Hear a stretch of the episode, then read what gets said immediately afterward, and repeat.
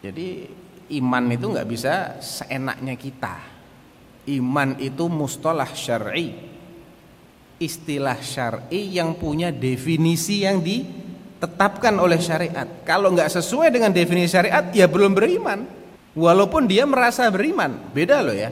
Merasa beriman dengan beriman sebenarnya itu beda. Agama ini tidak dibangun atas dasar perasaan. Agama itu dibangun atas dasar dalil. Jadi kalau belajar agama harus pakai dah dalil. Jangan cuman berasumsi, menduga-duga. Itu agama, cara beragamanya orang jahiliyah. Iyattabi'una illa dhann. Wa inna dhanna la yughni minal haqqi syai'a. Ya. Dhann ini yang dimaksud adalah uh, dhannun marjuh. Dugaan lemah. Karena enggak berdasarkan apa-apa. Enggak ada dalilnya sama sekali. Cuma ngikutin leluhur, cuman menurut perasaannya dia eh, saya mantep. Wah, agama kok mantep-mantepan. Lah Anda ini siapa kok bisa menganggap kemantapan Anda sebagai dalil syar'i?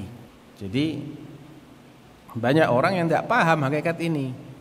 Ya, sehingga dia merasanya sudah beriman padahal dia masih melakukan sesuatu yang membatalkan imannya.